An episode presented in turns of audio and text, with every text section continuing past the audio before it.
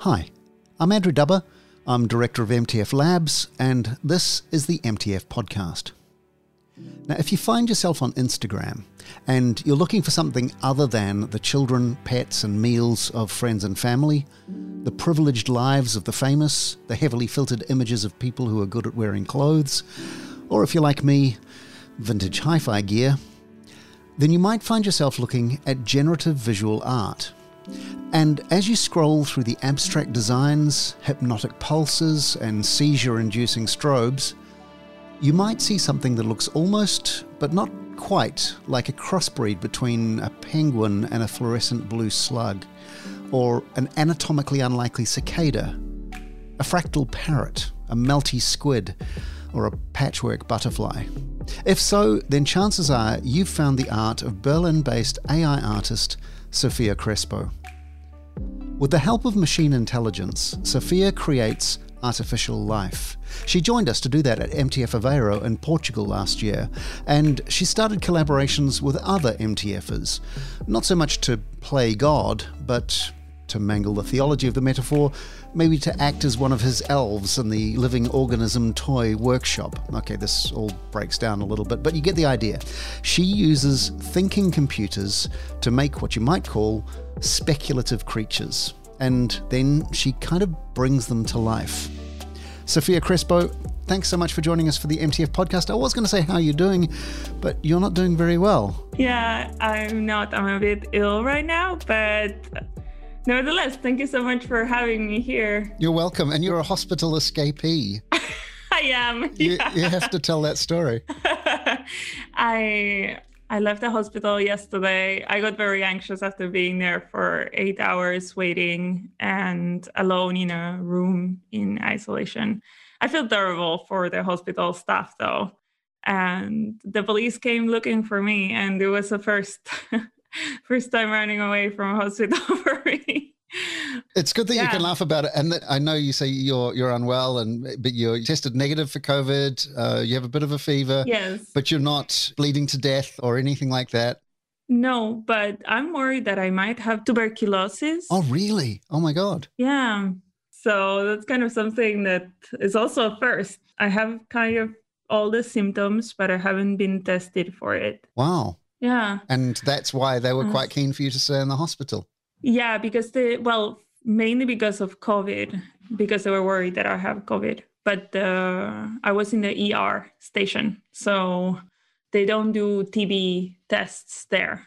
They were just worried about something like very acute. But yeah, it's strange. The only things I know about tuberculosis are that it's a very old disease that used to kill a lot of people back in the day.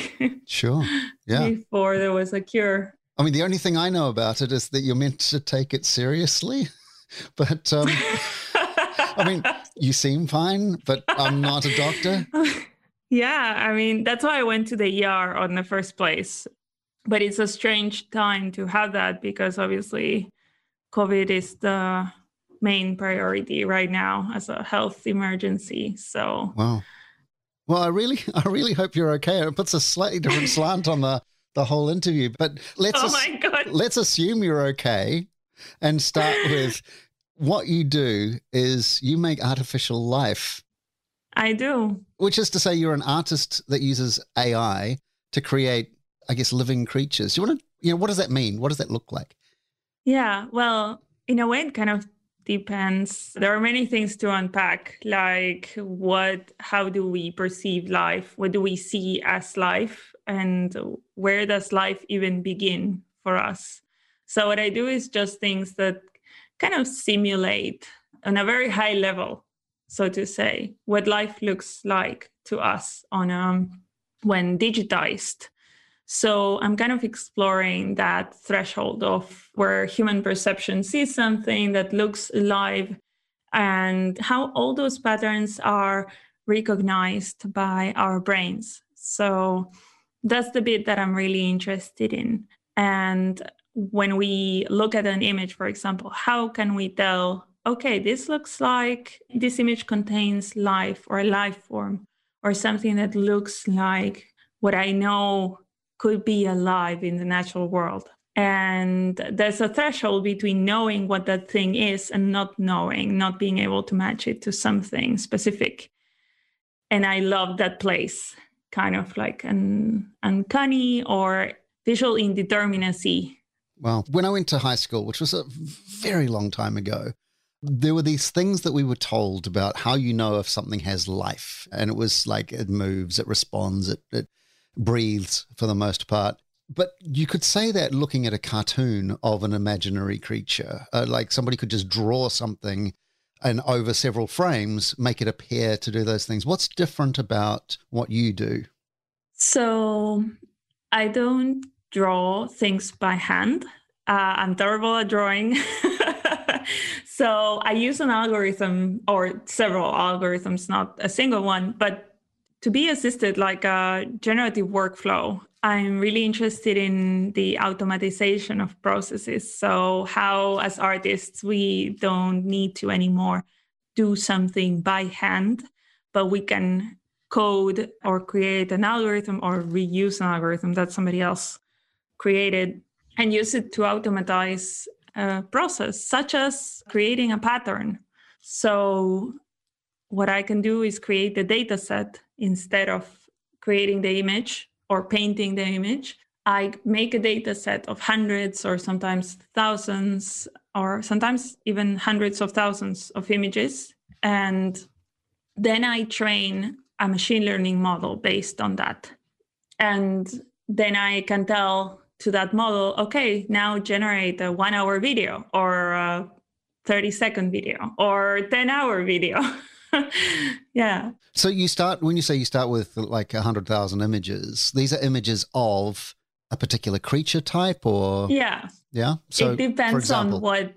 Uh, so, for example, like recently, I trained two models, one on caterpillars and another one on butterflies, and I wanted to kind of create a transition between caterpillars and butterflies to kind of see like how to visually explore that transition of how a caterpillar gets its whole body reassembled inside of the this cocoon and then kind of everything liquefies to become a butterfly and be able to fly and live a completely different stage of their life. So for that i made two data sets and i trained two models and then i made them connect to each other to transition from one to another in the kind of closest visual reference that they have.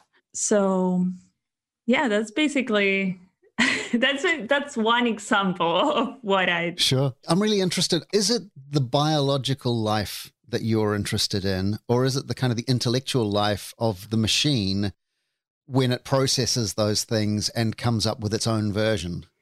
So I'm interested in both things actually. Uh, from the algorithmic perspective, I'm interested in how we developed neural networks based on neuroscientific research, kind of inspired by neuroscientific research and the idea that neurons are interconnected and there's that that's the whole point is that they build a network to transfer information from one to another and that there's a larger kind of emergence that happens from that interconnectivity between each single neuron.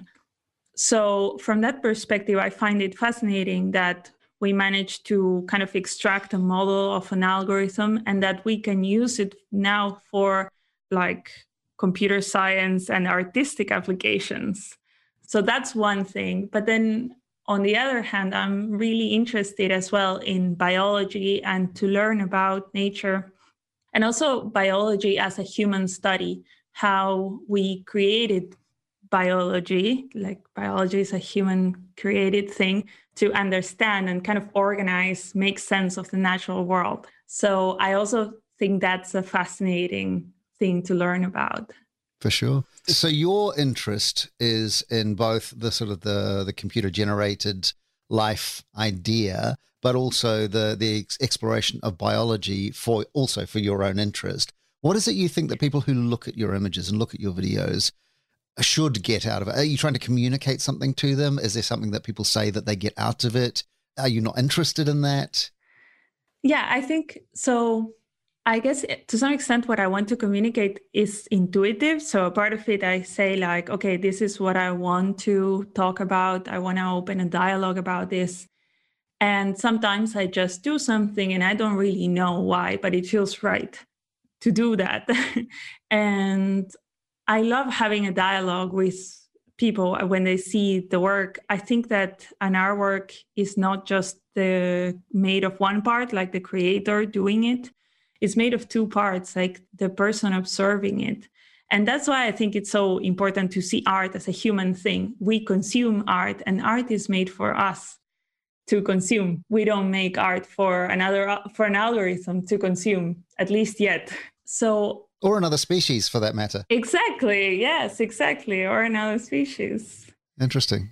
And I think, well, a lot of the times people find patterns that I didn't see there before. So people say, like, oh, there's a rabbit there in the middle of this picture. And I'm like, where? And they have to help me find it. And I love that, like how different minds see things and find patterns that's kind of like one of the most rewarding things for me to interact with other minds in that way. Are you a computer scientist who makes art, or are you an artist who uses computer science? Uh, I'm an artist who uses computer science. Very much yeah. art at the art at the forefront. So you could be an yeah. artist who uses other tools, is what you're saying. Definitely, definitely. Right. Because at um, MTF, in Aveiro last year. You joined us and you collaborated with some people, and it became a musical performance and uh, a kind of a responsive video. Is, is music a kind of an element of, uh, of what you do? And, and in what way do you think about it, it being included in that dialogue between the biology and the, and the algorithm? It's fascinating like i i am not a music artist myself but it's something that in the past years i've been feeling more and more interested in from the collaborative perspective, working with music artists and kind of hearing the world the way they hear it, or kind of it's a different medium, it's a different way of perception of the world. And I love kind of the combination of visual and sound together. So somehow my work feels a lot more complete when I work with music artists or sound artists. Yeah. Fantastic. Well, it seems like your medium is also Instagram and that this is somewhere where yes, your work kind of has a natural fit. Was that sort of a, a platform just ready made for somebody like you? Uh, I think, okay, so I wasn't feeling that comfortable with Instagram before the whole COVID pandemic happened. I was kind of shy. I used Instagram, but the whole situation of not being able to interact with people so often kind of pushed me to look for a channel where I felt comfortable. And Twitter makes me anxious, even though there's lots of interesting things. Like there's also very engineering focused approach to machine learning and that kind of makes me anxious because many times i share something and it's all seen as a technical demo rather than art and that kind of isn't what i want to do and so on instagram there's more of an artist community and there's more of a i found a more positive community and supportive so i think I had to adapt myself to Instagram more than Instagram being made for someone like me. I, yeah, I'm quite shy, so I had to kind of make an effort to stay engaged and share and eventually became rewarding actually. Well, for somebody who's quite shy, you do seem to collaborate. Do you want to talk about how you work with? Uh, I'm thinking of Felic in, uh, in particular, Felic McCormick and how you work with him and how that sort of uh, collaboration and other collaborations, how that works for somebody like you. Yeah, so we actually originally met on social media, on Twitter and eh, on Instagram too. We kind of connected there. And I saw his work uh, with photogrammetry. He was back in two years ago scanning like a series of trees. And I thought that was amazing. He was cutting really old trees, like thousand years old, and kind of opening up a conversation about how these trees have seen several generations of humans living and kind of giving them an archive, like a digital archive. And when we met, that was one of the first things we started talking about. How are we archiving nature? How are we digitally representing nature? And it was kind of a natural thing. Like he, I introduced him to machine learning and he immediately clicked with it. Yeah. And and then suddenly it was suddenly he was teaching me things. So yeah, so eventually we started this studio together called Entangled Others. And the whole idea of that studio is to create a space for representing biodiversity digitally and to open up a conversation of around new technologies and biodiversity.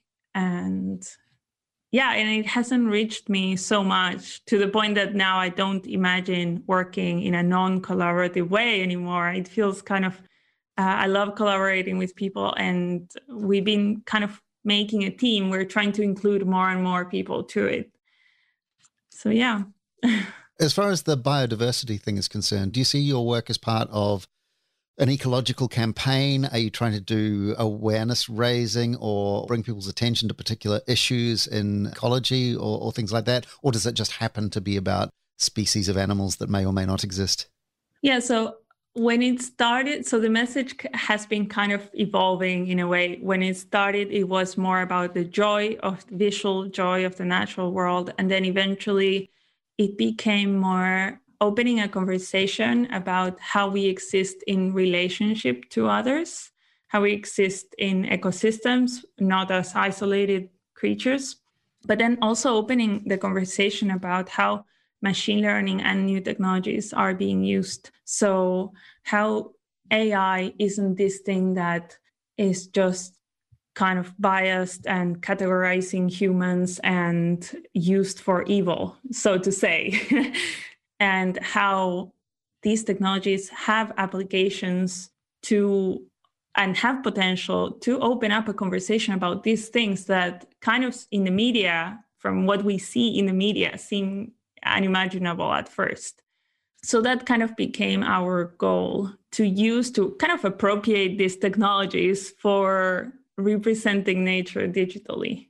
I'm kind of wondering how you get to the point where you're somebody who makes artificial life for a living and and you know what the what the journey is that takes you there. What sort of kid were you for instance? And here's an interesting thought. What did your parents do and has that had any effect on on where you've ended up oh definitely. My parents have been such a big influence. So my mom is an environmental law researcher. She researches how companies like big companies have an impact on the environment and laws of deforestation etc and my dad is a former sea captain. So he used to go on very very long trips around the world when i was little and he brought me things from different parts of the world and told me all these stories about the sea and eventually I kind of ended up doing something that's a blend of both in a way. I have this fascination with the sea and with sea creatures, and at the same time, also this concern about the environment and the more kind of critical thought that my mom taught me. and where did the art thing come from? Yeah, I think originally it became kind of a way of coping with the world. I think that I I was a little bit depressed when I was younger and art became my way of coping, like a place where I felt really liberated and originally it was a form of self-expression. I was writing a lot. I used to write poetry and then like short stories and then it all became kind of existentialist writing for a while and then I I used to have like an open kind of blog where, where I wrote my thoughts. Then I went to university for literature for two years and then I dropped out because I wanted to live somewhere else in the world. And then I moved to New Zealand and eventually to Europe and ended up in Germany for the longest. What was the starting point? Where were you uh, originally going to university doing literature? I was going to university in Buenos Aires. That's where I'm where I come from, from Buenos Aires, Argentina. And I was very interested in philosophy and history of art and yeah, I was uh, I loved reading and kind of thinking about existentialism, I guess. Back then, I was 18. from that, New Zealand seems like a strange choice. What took you? I mean, I'm from there. So, what took you there? well, what took me there was that back then there was a working holiday visa for Argentinians, and there was kind of a community around that. And also it was a very far away place and i wanted i was a teenager still so i wanted to kind of go somewhere very far away. Sure. That was still safe and where i could kind of take some time and be with nature. And i didn't get the working holiday visa at all but i ended up going anyways. And it was an amazing time where did you go? Just out of curiosity. This might not even make it into the podcast. I'm just curious. what, what, was your favorite part and why is it Auckland? Oh, God. It wasn't Auckland at all. Oh, what a shame. um, I think my favorite part, oh my God, there were so many amazing places that I've been to. I remember, well, I was in Auckland for a very short time that's where I landed. And then I went directly to what was the name? Oh God, it started with T. Well, there's lots Tauranga? Tauranga, yes. Yeah. I went there with Savo volcano. Oh God, the volcanoes were amazing. And uh, Rotorua. I think Rotorua was my favorite place because it's all volcanic. Like it has this very strong smell when you arrive there. Yeah. And there was also a family that kind of adopted me. It was a bit crazy. This uh, family of uh, Maori lady married to a Scottish man, and they really they they became my grandparents in a way. Like that's fantastic. It's such a yeah. lovely part. Rotorua has, you know, I, that's something I can believe happens there. But you're right. The sort of the yeah. the um, geothermal activity there. The I can kind of see the bubbling mud pools almost in the work exactly. that you've uh, that you've you've created. So some of the work that you did in Aveiro, which was based on local life forms, but it has this kind of bubbling quality to it where it kind of moves and thrives. I like that. That's part of the story. But then you went to, you're in Berlin now, is that correct? Yes, now Why? I'm in Berlin and I've been here the longest. I think when I moved to Germany, I really liked that Germany, well, at least for somebody who comes from Argentina, it seemed like a much more feminist country to live in. And kind of when I arrived to Berlin, I felt like liberated. Like this was a place where I could be I could be an artist if I wanted to, and nobody would judge me for it. And I could be unemployed for a while and figuring out what to do with my life if I wanted, and nobody would judge me for it. So, so for somebody who at the time I was completely broke, didn't know what to do, and I needed a supportive space, Berlin kind of seemed welcoming and interesting. So, and I ended up staying here and there's certainly no shortage of interesting people to work with there. Yeah, definitely. That's really interesting. Let's go back to your work for a bit. The fact that you're a digital artist and the things that you make are all in the digital domain. I wonder if you see gallery exhibitions or photography books or anything like that, these sort of like tangible things, as mm-hmm. a valid expression of your work. Are you interested in doing those sorts of things? Definitely. We also had this year we opened up an exhibition where we unfortunately couldn't go to see in person, but we made a sculptural piece. So, and I, I'm really, really fascinated in the kind of transformation of a digital piece onto a physical one. So, something that I've been working on as well. I also worked with the cyanotype technique, which is a very old technique for printing, like one of the first printing techniques that existed from the 19th century. And I use it to print the pieces that I generate with machine learning. So there's kind of a cross between like a really new technique that you can only do use now with a very, very old way of printing. Hmm. And of course, the sort of the conversation around digital art right now is about NFTs. Is this something that mm. you've uh, become interested in or that you're exploring? Yeah. So we started putting NFTs out there, I think, well, a few years ago, I think in 2019 were the first ones. But then lately, it's there's been a very large discussion about environmentalism and NFTs. And I'm kind of torn between both things. On one hand, I really care about the environment and I really care about the CO emissions. But on the other hand, I really care about the artists and how they've been affected by the pandemic situation. Sure. And I think that it's really important to not shame artists for putting their work for sale. So that's kind of I stand somewhere in the middle where I think like it's really important to allow artists to sell their work. And I think that artists are usually a vulnerable part of society because to make art you're supposed to create without an intent of selling there's all this kind of uh, societal baggage that gets thrown at artists and at the same time you're also not supposed to sell your art digitally because that's polluting or whatever. So there's kind of a very high moral bar for artists in a way. For sure. Do you and, want to just for people who haven't uh, been following this closely? Do you want to? Do you have a, a, a sort of a short description of what NFTs are and how they work?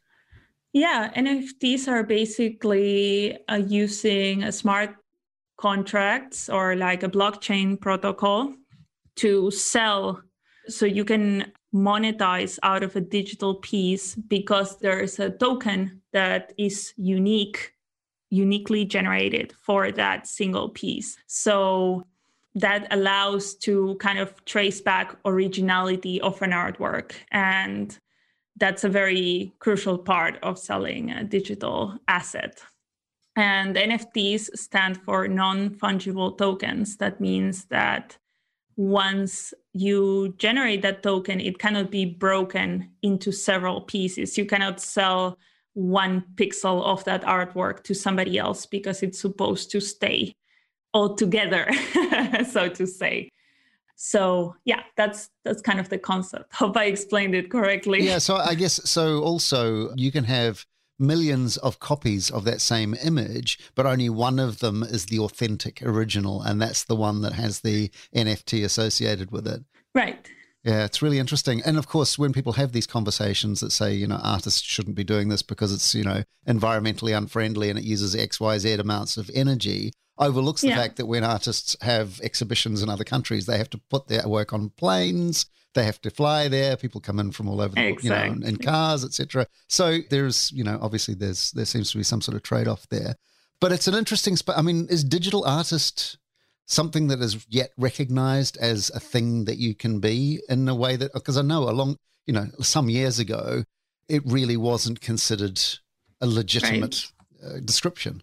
I think thanks to NFTs is. Uh, weird to say this, but in some strange way, thanks to NFTs, I think digital art is becoming more of a of a legitimate thing to do. But yeah, weirdly enough, I've had people like I had exhibitions where I set up my work and physical exhibitions. Like at the very beginning, I think 2018, where people came and saw my art and they said, How do you even make a living? If you don't mind me asking. I was like, I was like, well, where do I I mean, where do I begin? I don't I don't make too much of a living, but I do what I love. But yeah, but also doing AI art is kind of a weird subset of digital art in itself. A large part of society still thinks that AI art is basically like you sitting in a room pushing a button and the AI does everything for you and that there's no human intervention there. So, yeah, so it's kind of a clash of new things that, what's it called? There are new jobs that didn't exist some years ago, right? Sure. My parents took a while to kind of understand what I was doing. but they're on board now? Yes, definitely. Yeah, yeah, fantastic. So this question of AI and creativity is a, a, really interesting one. Like you said, people imagine that you just press a button and and then you know a, a, a clever machine goes and does all the artwork for you. But also, it raises this idea of the sort of the relationship between machine creativity. I guess this is the term. Is there a point at which there is actually some genuine creativity going on within the machine itself? Right. I think a crucial part of creativity comes from iterations, like having so many iterations from an idea, from a single idea, and kind of exploring all the ramifications that one idea could have.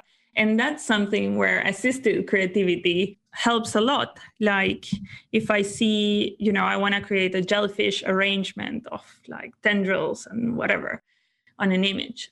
I can kind of, with the generative art workflow, create a thousand, two thousand iterations if I want, and then choose from one of them. And there is something as well that I really love that Vera Molnar, who's one of the mothers of generative art, I would say, if not the mother of generative art, she says that there is something to the randomness, the element of randomness that really helps to the human creativity.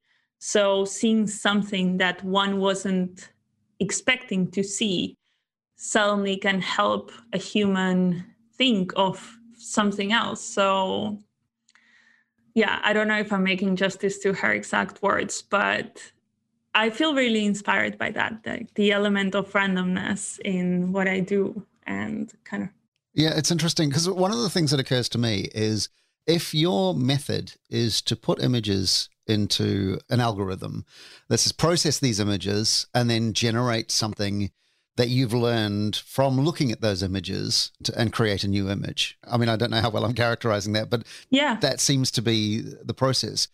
I imagine the next step could be you take all of the ones that you've selected as works that you want to display and you feed them back into this algorithm and go, this is how Sofia Crespo thinks about art. Make me more Sofia Crespo artworks.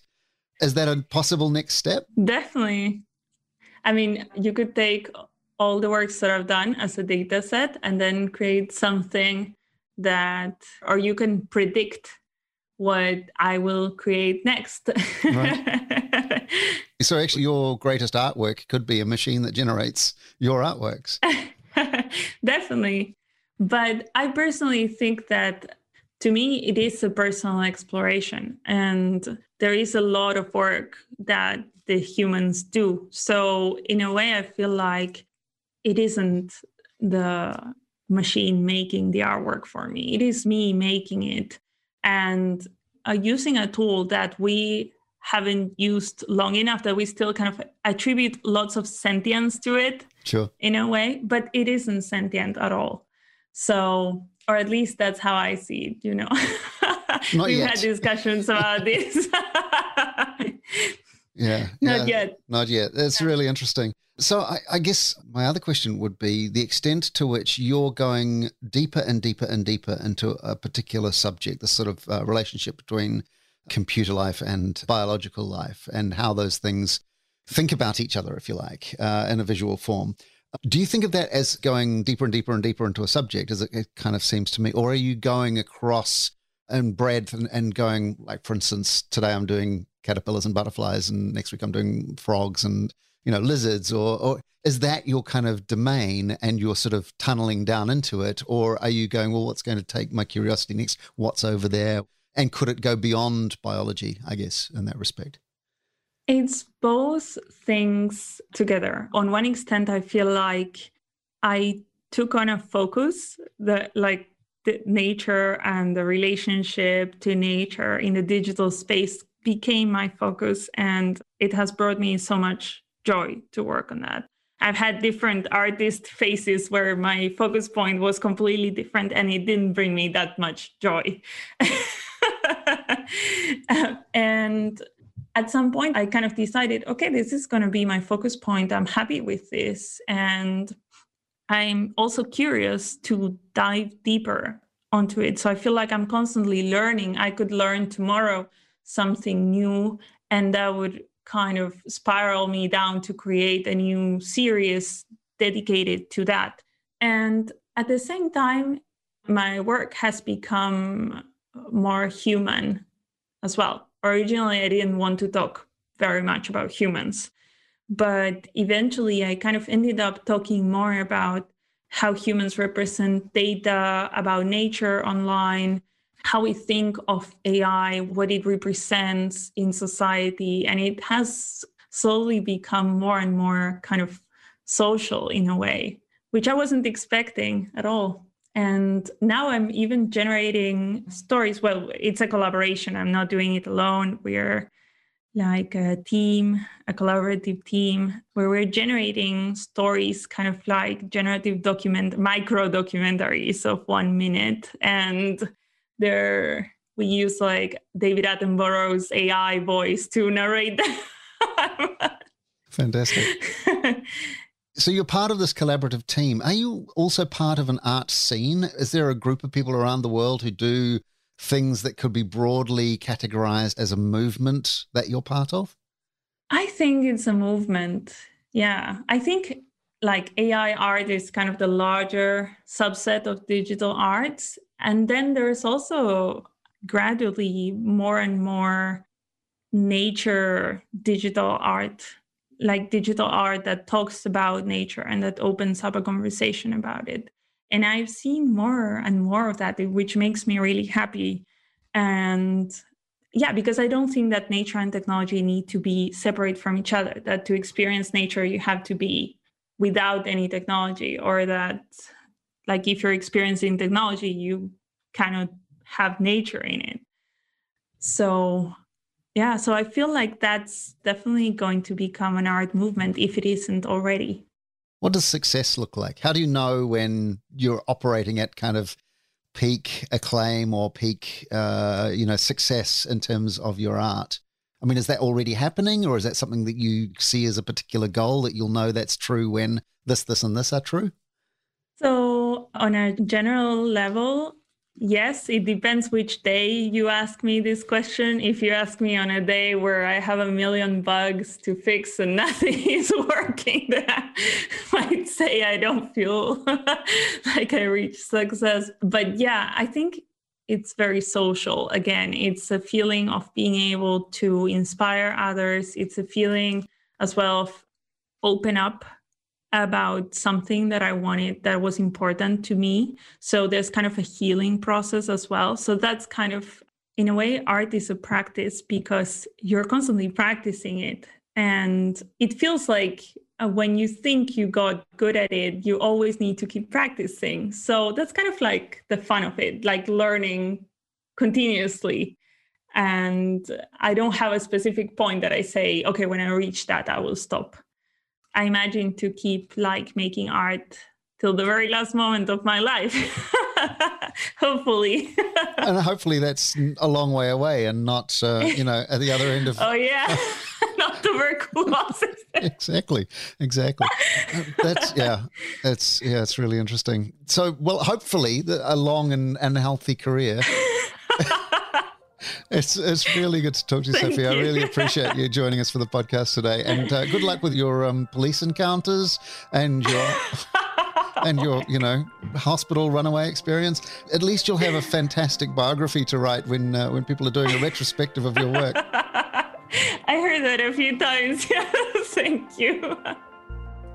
That's Sofia Crespo, and that's the MTF podcast. And if you're worried about her health, it's okay. I checked. It was a mystery, it went on for far too long, but she's feeling much better since that interview was recorded. You can find Sofia's work online at soficrespo91 on Instagram. I'm going to link to that in the show notes, and sofiacrespo.com. I'm Dubber at Dubber on Twitter. MTF Labs is at mtflabs.net and at MTF Labs all over social media. Thanks as always to the team Sergio Castillo, Mars Starton, Jen Kukuchka, Run Dreamer, and to Faded Eon and Airtone for the music. That's it for this week. Stay safe. It's not all over yet, and we'll talk soon. Cheers.